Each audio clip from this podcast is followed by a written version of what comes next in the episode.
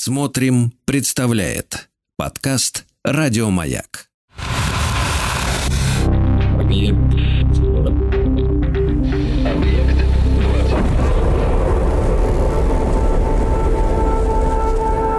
Объект 22. На маяке.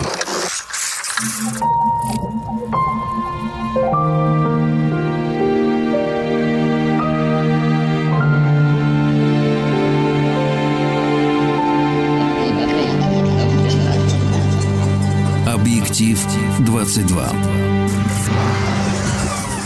Объектив 22 – это исключительно субъективный взгляд на кинематограф, с на исторические события. Я Евгений Стаховский. И сегодня очередная дата и новый список фильмов, э, которые, ну, как минимум приятно вспомнить. Может быть, кто-то откроет для себя что-то новое и, что еще лучше, найдет возможность э, что-нибудь посмотреть. 9 января у меня сегодня на календаре, и среди прочих вот э, какую дату, вот какое событие я сегодня выбрал. В этот день, в 1464 году в Брюгге, впервые собирается собрание всех штатов голландских провинций. И со временем это собрание становится фактическим сувереном и в конце концов приводит к созданию страны, государства под названием Соединенные провинции, Республика Семи Объединенных Нижних Земель, что, по большому счету, в общем, приводит к образованию Нидерландов как э, государства. И Соединенные провинции – это государство, которое образовалось в результате победы уже Нидерландской революции, уже 16 века, конфедеративная республика, которая прекратила свое существование с французским вторжением конца 18 века. Ну, а Брюгге, который сейчас э, в Бельгии, ну, вообще мы знаем, да, что периодически какие-то земли переходят из рук в руки. Там было и испанское царствование Филиппа II, и как раз нидерландцы Брюгге осаждали, и французы его брали.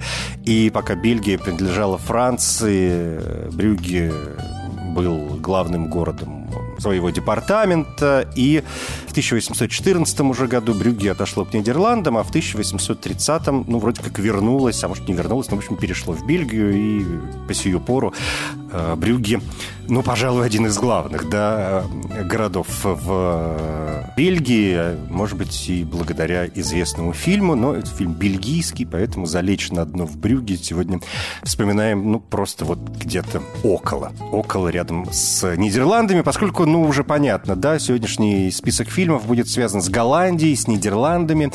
И вспомним некоторые картины, которые и сделаны в Нидерландах, и нидерландскими кинорежиссерами, и фильмами других стран, но которые так или иначе затрагивают тему Голландии, причем в очень разных аспектах. Понятно, что когда мы говорим о Нидерландах, уж позвольте мне как это обычно было принято в русском языке, использовать Голландию и Нидерланды как синонимы. Это не очень правильно, я понимаю, но уж давайте как-то будем подходить к этому более просто, чтобы сильно не вилять и не путаться. И понятно, что в Нидерландах есть страна-то популярная, чего ж тут греха таить, и есть э, какие-то особые популярные темы. И, может быть, самое главное – это это, конечно, нидерландские художники. И понятно, что есть ряд фильмов, которые так или иначе связаны с э, художниками э, Нидерландов. И первый фильм сегодня в списке – это картина 1936 года. Фильм, э, который снимал британский кинорежиссер, но он выходец из Венгрии, Александр Корда.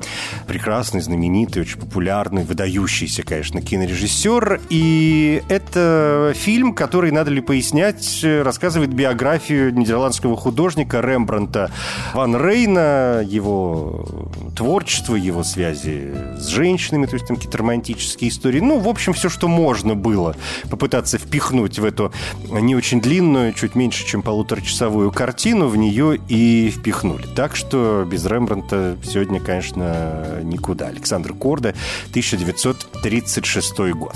Если говорить о более новом времени, да, вообще вообще о современности, то, конечно, когда мы говорим о нидерландских художниках, может быть, широкая публика в первую очередь вспомнит картину «Девушка с жемчужной сережкой», фильм Питера Уэбера, Великобритания и Люксембург совместная постановка. Это экранизация одноименного романа Трейси Шевалье, американо-британской писательницы, автора популярных исторических романов. И здесь действие происходит в Нидерландах в 17 веке девушка поступает э, служанкой в дом известного художника Яна Вермеера, она ведет домашнее хозяйство, она заботится о хозяйских детях, а семья Вермееров испытывает в то время материальные трудности, поскольку Вермеер тратит больше, чем зарабатывает, и он полностью, конечно, как это часто бывает с артистами, с художниками, полностью сосредоточен на своем искусстве и совершенно никак не занимается продажами.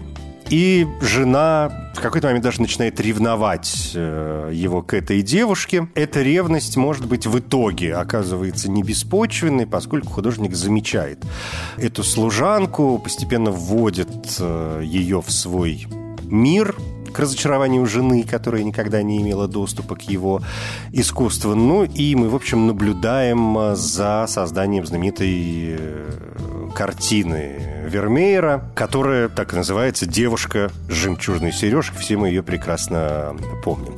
Еще одна картина, связанная с художниками, и, кстати, тоже с Вермеером, это фильм, который называется «Подлинный Вермеер». Он, может быть, менее известен. Это биографическая картина 2016 года.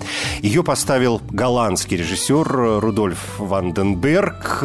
Фильм, который был очень хорошо принят, и его даже выдвигали ну, он, по крайней мере, был э, в числе, в таком в шорт-листе списков, которые Нидерланды хотели выдвигать на кинопремию «Оскар» в номинации «Лучший фильм на иностранном языке», но в итоге поехала на «Оскар» другая э, картина, лента «Тонио». Что до подлинного Вермеера, ну, собственно, опять понятно, да, это биографическая картина, речь идет о жизни живописца, но это не биография, да, это не биография Вермеера. А, здесь он присутствует как эм, фигура скорее призрачная, как фигура такая уже великая и историческая, поскольку на самом деле, да, подлинный Вермеер, настоящий Вермеер, название уже намекает на то, что будет происходить в картине. Речь идет о человеке, который подделывал работы Вермеера, причем подделывал их настолько искусно, что его подделки приобретали даже большие музеи. Это историческая личность, я имею в виду человека, который подделывал эти картины. А, звали его Хан ван Мегерен. Это нидерландский живописец и один из известнейших, конечно, фальсификаторов 20 э, века, который прославился подделкой картин не только Яна Вермеера, но и другого голландского живописца Питера Дехоха. Занимательная картина. Не могу сказать, что прям шедевр, но почему бы и нет.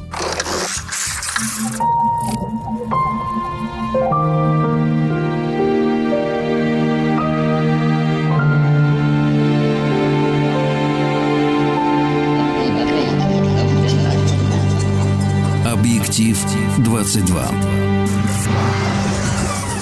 Другая тема, которая очень широко обсуждается в Нидерландах и которая является одной из э, главных э, тем, по крайней мере, таких культурно-исторических тем в этой стране, и, в общем, тем глобальных, общемировых, это, конечно, Анна Франк. Знаменитый дневник э, Анны Франк, еврейской девочки, которая скрывалась э, от нацистов в Амстердаме во время немецкой оккупации, во время Второй э, мировой войны. И вообще в мире есть ряд картин, которые так или иначе связаны с судьбой Анны Франк или с ее дневником, в общем, вообще с этой темой. Я бы сегодня вспомнил две картины. Одна называется очень просто «Дневник Анны Франк». Это фильм 19 1959 года. Поставил его американский кинорежиссер Джордж Стивенс по одноименной бродвейской пьесе, которая была написана на основе дневника Анны Франк, собственно, вот этих записей, которые еврейская девочка Анна Франк э, делала в период с июня 1942 по август 1944 года. Понятно, что это историческая такая работа. Мы следим за событиями того времени. И понятно, что действие происходит в Амстердаме. Э, начинается все, в общем, с того, как уже после окончания Второй мировой войны Отто Франк, переживший э, концентрационный лагерь, возвращается, по большому счету, к себе домой, в убежище. И в его руки попадает дневник его дочери. Ну и, собственно, картина основана, как я уже сказал, на дневнике Анны Франк. Это картина 1959 года, а в 2021 вышел прекрасный мультфильм, что само по себе уже интригует, под названием «Где Анна Франк?». Это работа прекрасного израильского кинорежиссера и сценариста Ари Фольмана, которого помним в первую очередь по, опять же, прекрасной э, мультипликационно-документальной картине э, «Вальс с Баширом», за которую он получил массу наград, в том числе, например, «Золотой глобус». И вот его работа, где Анна Франк была показана на Канском кинофестивале 2021 года, правда, вне конкурса. Потом э, этот фильм э, показали на Иерусалимском кинофестивале, и это была картина открытия Московского еврейского кинофестиваля в 2021 году, где я, замечу в скобочках, был жюри короткого метра и посмотрел этот фильм на открытии еще раз и в очередной раз восхитился.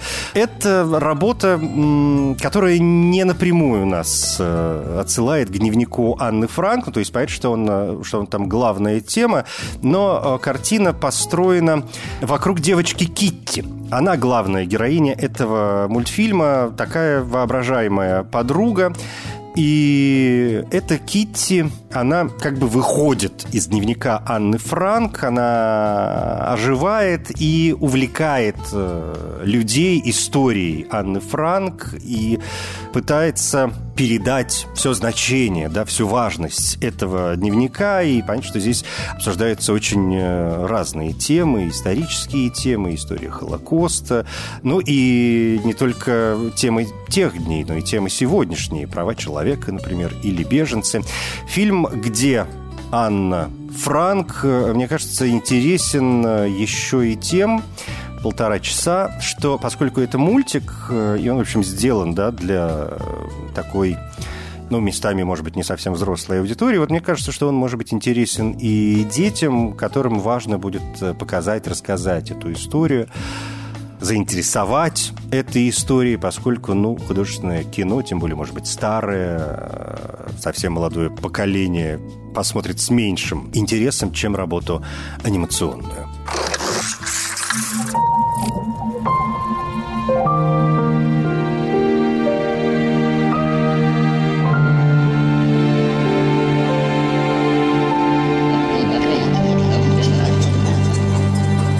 Объектив 22.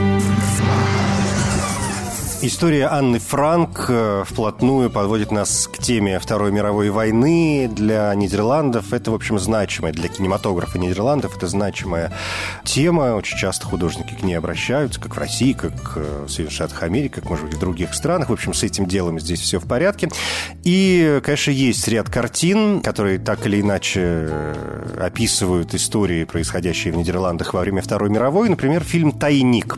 Фильм 1975 года, который основан на одноименной э, книге, книге, написанной Кори Тенбум, которая описала в своем произведении, автобиографическом произведении, э, события, э, свою жизнь, когда она пряталась вместе со своей семьей вот в этом тайнике, в некоем доме, но все равно их там поймали, арестовали, отправили в концлагерь. И вот в книге она описывает все эти события. На основе этого произведения, этой книги, сделан фильм под названием «Тайник», режиссер Джеймс Коллиер. Это американская картина. И, в общем, это, конечно, фильм о Холокосте. Два с половиной часа. Длинно, но, мне кажется, оно того стоит. Фильм «Рифаген». Еще одна работа, связанная со Второй мировой. Это слово никак не переводится, ну, то есть оно ничего не обозначает, поскольку это э, фамилия. Понятно, что, может быть, у этого слова и есть какая-то основа, какая-то опора в языке, но сейчас совершенно не важно. Поскольку речь в этом фильме, а это картина, которую поставил голландский режиссер Питер Куйперс. Это фильм 2016 года.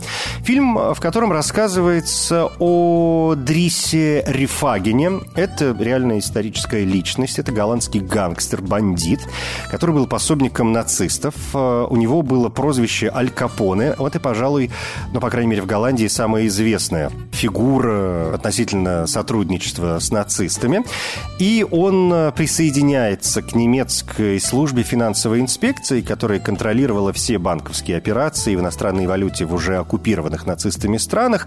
И э, он начинает преследовать евреев э, в подполье, вымогает у них деньги, выдает их э, немцам. Ну, в общем, делает все возможное для того, чтобы чувствовать себя хорошо и заработать как можно больше. И в конце концов, конечно, он становится богатым, чувствует свою неприкосновенность, но понятно, что хэппи-энд Хотя что здесь считать хэппи-эндом, пойди разбери. Коротко говоря, Рифаген, ну, фильм, который также известен как «Голландский мясник», 2016 год, Питер Куйперс. Фильм «Черная книга». И это картина 2006 года, и фильм, с которым мы наконец-то подходим к творчеству, пожалуй, такого главного, самого известного, по крайней мере, в современности голландского режиссера Пола Верховена. Он, э, понятно, что работал много и в Голливуде, но, конечно, он и до этого э, снимал фильмы в Голландии своей родной, и о Голландии. И вот «Черная книга» один из фильмов э, который, Пола Верховена, э, который как раз рассказывает нам о голландских событиях. Здесь э, речь идет о еврейской девушке, певице, которая бежит с семьей из Берлина в Нидерланды, то есть бежит от войны, от нацизма, от всего вот этого дела. Пытается найти в Нидерландах укрытие, но понятно, что нацисты приходят и туда, и в итоге она присоединяется к сопротивлению и, используя свою привлекательную внешность, свои творческие способности, а, она должна соблазнить эм, человека из СС для того, чтобы выманить, выпытать у него планы дальнейших э, ходов немецкой армии. И все вроде бы ничего, но вот этот человек, э, этот офицер СС, он э, понимает, что эта девушка еврейка, но на нее не доносит. А она, в общем, тоже начинает э, питать к нему какие-то чувства. Тут же обнаруживается, что и в сопротивлении есть предатели. В конце... Потом ее, конечно, разоблачают эсэсовцы. Ну, в общем, развивается все это довольно серьезно. Пол Верховен мастерски подходит, как обычно, к работе. Поэтому «Черная книга», наверное, стала довольно популярным э, фильмом его авторства. А, хотя к этой теме он обращается не первый раз. Например, у него есть картина, которая называется «Оранжевый солдат». Это фильм 1977 года, такая ранняя работа Пола Верховена. А где речь идет о студентах университета. Они живут в Лейдене, совершенно как-то, в общем, не мучаются своим будущим. Все вроде бы хорошо, но вот приближается Вторая мировая война, которая, конечно, изменяет их жизнь, и одни становятся... То есть одни вступают в ряды сопротивления, а другие выбирают сторону сотрудничества, но у них э, связи между ними все равно остаются. В общем, к чему все это приведет, а, узнаете, когда посмотрите э, фильм «Оранжевый солдат» 1977 года. На тот момент это был самый дорогой голландский фильм с э, номинацией в итоге на «Золотой глобус», э, конечно, в категории «Лучший фильм на иностранном языке». Ну, а если вспоминать э, фильмы Верховина, вообще связанные с Голландией, то я бы вспомнил еще и картину под названием «Четвертый человек». Это триллер 1983 года или «Четвертый мужчина», его еще называют иногда, фильм, э, который рассказывает о человеке, который уезжает из Амстердама в другой город в Голландии для того, чтобы читать там лекцию, но он на вокзале встречает молодого человека, потом он встречается с э, женщиной, с которой у него завязывается роман, и он в какой-то момент видит фотографию этого парня, которую он видел раньше. В общем, развивается действительно какая-то такая местами очень мощная, драматическая и любовная, и фантасмагорическая местами история. Мне кажется, что «Четвертый мужчина» — это один из самых интересных фильмов Пола Верховена, тем более, что сам он говорил, что, может быть, самый известный его фильм «Основной инстинкт», так вот, основной инстинкт – это, по словам самого Верховина, э, в некотором смысле духовное продолжение четвертого мужчины, да, то есть он, опираясь именно на эту картину, на свои какие-то творческие потуги, на свои воспоминания, ощущения, вдохновение, он создавал уже основной инстинкт. Объект 22. На маяке.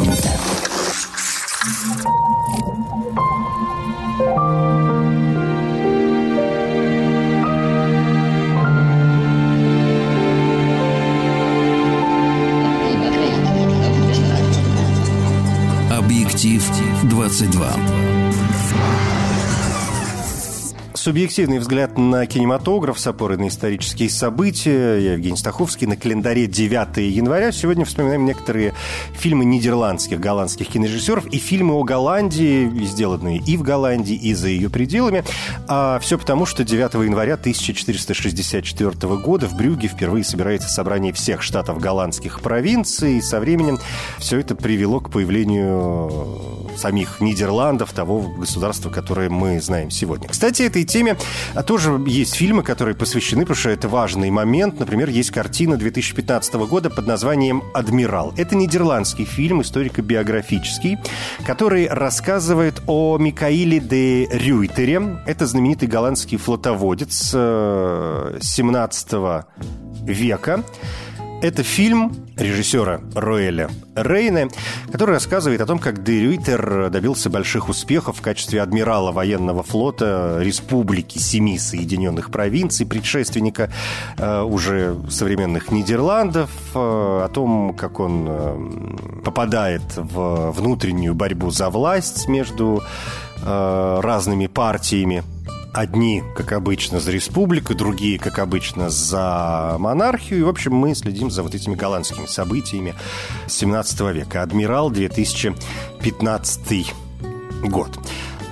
Давайте немножко сделаем шаг назад и к истории. Да, я вот сказал в первой части программы, что, конечно, в Голландии, как в любом другом государстве, есть моменты, на которые общественность обращает отдельное внимание, и с которыми страна ассоциируется. Голландия, помимо всего прочего, одна из тех стран, которая ассоциируется с мельницами. И есть фильм под названием «Красная мельница». Это немая комедия 1927 года. Надо же поговорить и об истории кинематографа.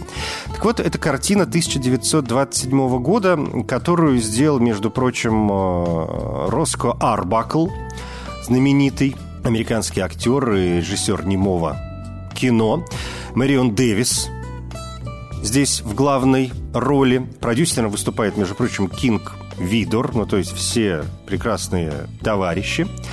Это трогательный фильм о бедной девушке, которая работает служанкой. Там есть и другая девушка, которую хотят насильно выдать замуж за губернатора, но она влюблена совершенно в другого человека. И вот чтобы помочь этой богатой э, девушке, бедная девушка меняется с ней одеждой. Это какой-то принц ей-богу. Но на руку богатой Гретхен претендует, конечно, и другой человек, а он такой такой ловелас, он знает, что она богачка, что за ней большое приданное, но в итоге он влюбляется вот в эту бедную девушку, думая, что она э, богачка, что она и есть эта Гретхен. Ну, то есть нормальная такая история, вполне себе, как я уже сказал, трогательная. И, в общем, местами, наверное, типичная для немого кинематографа. Ничего сложного, но очень хорошая постановка. «Красная мельница» 1927 год. А, вспоминая фильмы, которые, в общем, уже стали историей, сделаны относительно давно, ну, вот, например, 80-е годы. Фильм «Иллюзионист». Фильм а, Йоса Стеллинга, еще одного знаменитого нидерландского кинорежиссера. «Иллюзионист» а, – фильм 1983 года, и это картина, сделанная на основе театральной пьесы Фрека де Йонги под названием «Трагедия». И это картина о двух э, братьях, один из которых отправляется в психиатрическую лечебницу, второй как-то пытается, в общем, с ним связываться.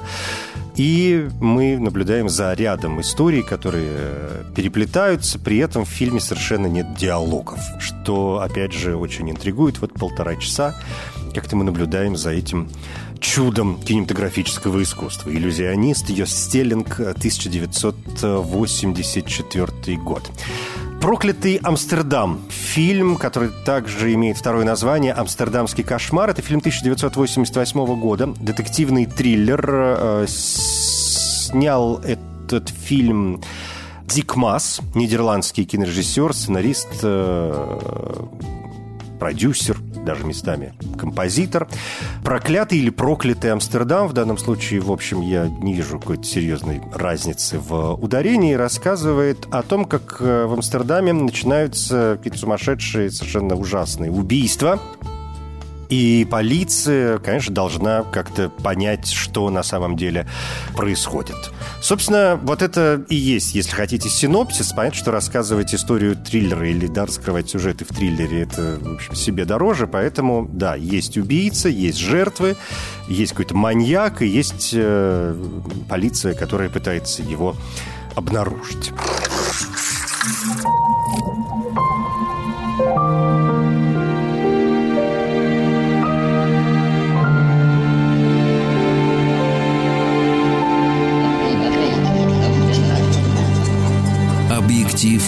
22 триллерами, раз уж мы вышли на эту дорожку, э, в Голландии вообще все в порядке. Ну, вот, допустим, фильм «Характер». Совершенно прекрасная работа, снятая Майком Ван Димом э, в 1997 году. И это фильм, который получил премию «Оскар» э, в категории «Лучший фильм на иностранном языке». Если очень коротко, то это картина, которая рассказывает о жизни молодого человека, который живет со своей матерью, и он не знает, кто его отец, но в какой-то момент он понимает, понимает, он узнает, что его отец э, где-то вот рядом, что он городской сборщик налогов, что он не хочет признавать свое отцовство. И с течением времени отношения между отцом и сыном перерастают э, в настоящую э, вражду. Но коль уж это триллер, а не просто драма, то мы понимаем, да, что речь здесь пойдет не только о вражде между отцом и сыном, будут и сюжетные повороты. Прекрасная, совершенно интригующая работа, характер 1997 год. Или вот картина Люсия ДБ. Голландский э, драматический фильм, э, который в оригинале называется «Люсия де Б», на русском его называют «Люсия де Берг». Это имя медсестры. А, да, фильм э, сняла Паула ван дер Уст, голландский э, кинорежиссер. И э, Люсия де Берг – это медсестра, которая начинает вызывать подозрения, когда вдруг она опять оказывается где-то поблизости от э, ситуации, когда умирает человек. Причем какой-то новый человек, то ли, то ли ребенок иногда, то ли иногда пожилой э, человек. Больница, где она работает, вызывает полицию. И полиция начинает интересоваться этим делом, что происходит, и э, Люсия де Берг становится таким настоящим ангелом смерти, но нужно доказать, да, что она причастна вот к этим э, смертям, которые происходят э, в больнице. Что там будет происходить, узнаете, когда посмотрите. Люсия де Б или Люсия де Берг, Паула ван дер Уст, 2014 год. Куда же без похищения Фредди Хайнекена? 2014 года картина Дэниэль Альфредсон криминальная история, основанная на реальном событии, когда в Амстердаме в 80-х годах был похищен Альфред Хайнекен, владелец одной из крупнейших мировых пивоварен. Он был похищен из собственного автомобиля причем похищен не один, вместе с водителем. И вместе с фильмом мы выясняем, кем был на самом деле Альфред Хайнекен, что случилось, почему его похитили, зачем, что от него хотят деньги или, может быть, э, что-то другое. Но, конечно, о выкупе здесь речь тоже пойдет. Не могу сказать, что похищение Фредди Хайнекена – это прям супер классная картина, но, мне кажется, она привлекает внимание еще и прекрасными актерскими работами, поскольку здесь Энтони Хопкинс, и здесь э, Джим Стюарджес и Сэм Уортингтон. Что будет делать голландская полиция, вполне себе сюжет.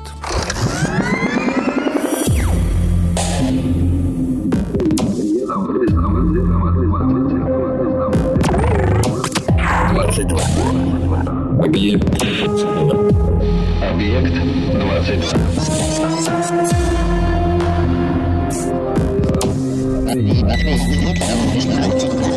Объект 22. 22. Объект 22. На маяке.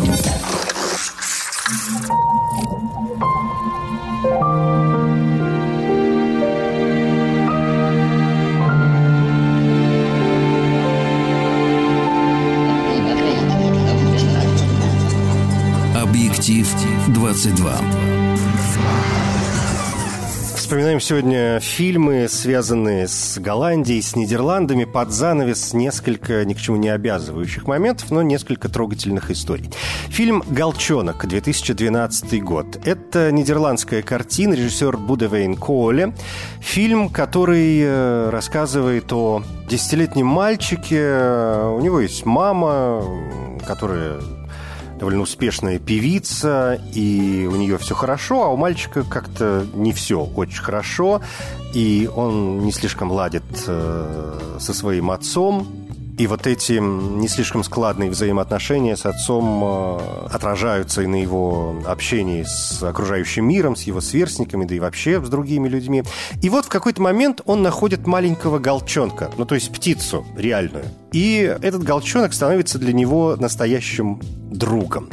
Практически Карлсоном таким, да, тоже умеет, в общем, летать. Ну, по крайней мере, теоретически. Коротко говоря, «Голчонок» — это прекрасная история, которую можно посмотреть всей семьей. Очень трогательный фильм 2012 года. Даже, в общем, пореветь можно местами, честное слово. Очень рекомендую. Фильм под названием «Марафон». Что-то сегодня как-то про комедии мы не говорили, хотя голландцы-то, в общем, э, с комедиями тоже очень сильно дружат. Фильм «Марафон» — это комедия 2012 года, режиссер Дидери Купол. И здесь э, речь об одной э, роттердамской автомастерской, которой грозит банкротство. Ее владельцы должны какую-то кучу денег и, в общем, должны погасить долг, иначе они потеряют свой бизнес. А, они как-то понимают, что денег, в общем, э, взять им негде, но автомастерскую нужно спасать, и они принимают решение принять участие в марафоне, в реальном марафоне, где люди бегут, но чтобы, ну, то есть и заработать денег. И, но для этого им нужно преодолеть э, всю дистанцию. Они нанимают египетского иммигранта, который становится их тренером и начинают подготовку к этому марафону. Но понятно, что параллельно с ними происходят всякие разные дурацкие истории. Мы следим за тем, как они решают какие-то личные проблемы. А тут еще и болезнь подкрадывается, как обычно, незаметно. Но, в общем, э, классная комедия с драматическими моментами, которые, в общем, всегда в хороших комедиях должны присутствовать. Марафон 2012 год. «Дом мальчиков». Фильм 2009 э, года совместное производство Люксембурга и Германии. Жан-Клод Шлим поставил эту картину. Здесь, если говорить коротко, фильм о парне, который сбегает из Люксембурга, поселяется в Амстердаме, в общем, наслаждается всеми радостями жизни, в общем, он такая оторва. И в конце концов э, он и некоторые другие люди, они оказываются в таком своеобразном э, кабаре, где начинают работать стриптизерами, и там же они живут, но, в общем, начинает окружать бог знает что. И, конечно, в конце концов все оказывается не так уж радужно.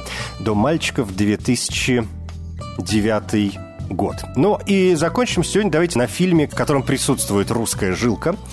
Это фильм э, Йоса Стеллинга, вообще нидерландского кинорежиссера, которого я сегодня уже упоминал. И это фильм, который называется «Душка».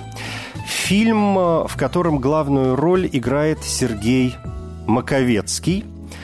В этой картине мы узнаем, как значит, герой Маковецкого, его, собственно говоря, зовут Душка, э, Милашка, ну, то есть Душка – это не имя какое-то, это прозвище, вот нормальное, которое мы периодически в русском языке используем. И он приезжает в Амстердам в гости к какому-то человеку, с которым он где-то когда-то случайно познакомился – а познакомился, ну, как бы походя. Ну, привет, привет, пока, и, и все, и до свидания. И этот второй человек, голландец, он вообще забыл напрочь э, о том, что, мало ли, там была какая-то вечеринка, там было 250 человек. Со всеми, э, разве всех упомнишь? Конечно, нет. И вот вдруг герой Маковецкого приезжает к нему в Амстердам, говорит, о, здрасте, ты же меня, типа, приглашал, вот я приехал.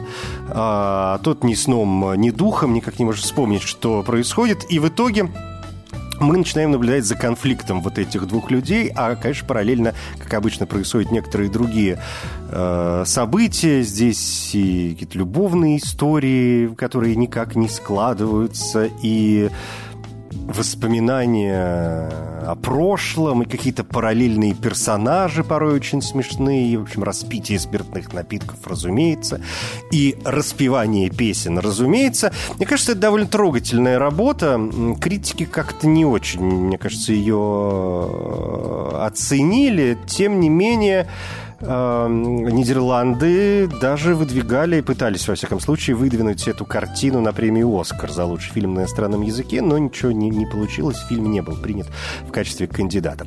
Тем не менее, если вы вдруг не смотрели «Душку», почему бы нет, фильм «На вечерок» не гениальная работа, но, мне кажется, вполне приличная. Я помню, в общем, как-то получил наслаждение. Так что на «Душке» и закончим. Надо же, успели сегодня, в общем, все больше 20 пунктов у меня было.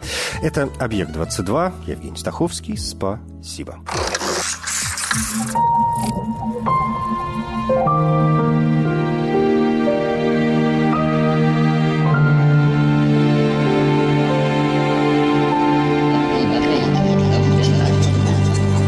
Объектив 22.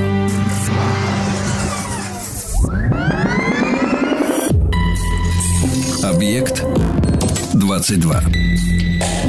На маяке.